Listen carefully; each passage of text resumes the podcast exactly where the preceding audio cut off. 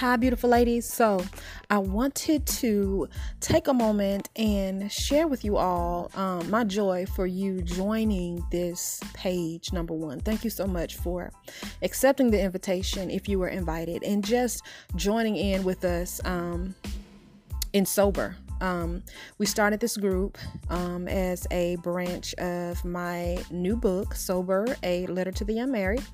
And since then, I have changed the name of the group to Sober Women. I wanted to share with you the vision behind this page, this group, this community of women. Um, and I wanted to let you all know that this is an environment and a community for women who want to be married. This is for women who desire future family. Okay, so we are embracing that, not as an afterthought, um, this is this is a community of women who are we're coming together and we're sharing in those desires and we're we're um, we're we're praying together and we're growing together. But we're not idolizing marriage. We we're not idolizing marriage but we're also not um, shunning this thing. So this is not really a page or a community that is going to uplift um, manufacturing something. Like um, doing it yourself. We want you to be led in, by the Holy Spirit in how you meet and marry someone. This is not necessarily a group or a page where we're coming together to find a hookup or um, you know, engage in so many things that mm-hmm. are geared toward singleness, if you understand what I'm saying. Because as I've previously stated, and as I mentioned in the book and tried to convey and explain, is there is a woman that is between single and married. She is the unmarried woman, and she is labeled that, and I hate to use the word label.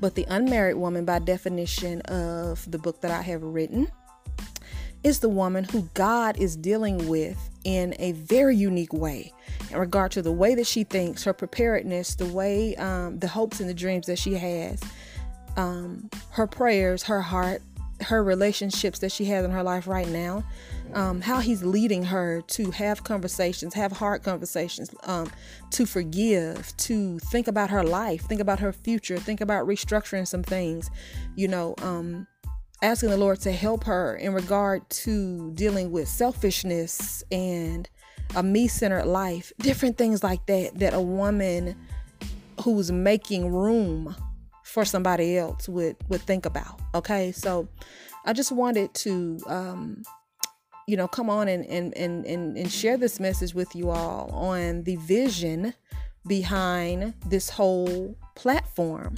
so I definitely don't want to get away from that in the group. I don't want us to lean into singleness and I don't want us to lean too hard into marriage either. Um, but to definitely embrace that because I believe you joined this page because of a dream and a desire that God put in your heart. And I want you to know that it is 1000% okay and fine to express that desire here.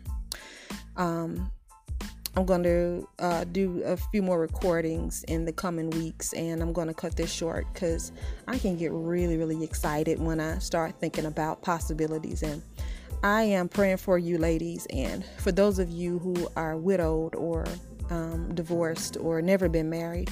If it is your desire to be married, just know God put that desire there.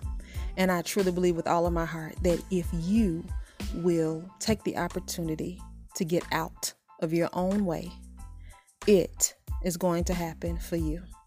All right, until next time, this is Dr. Robin. Y'all have a wonderful, wonderful day on purpose.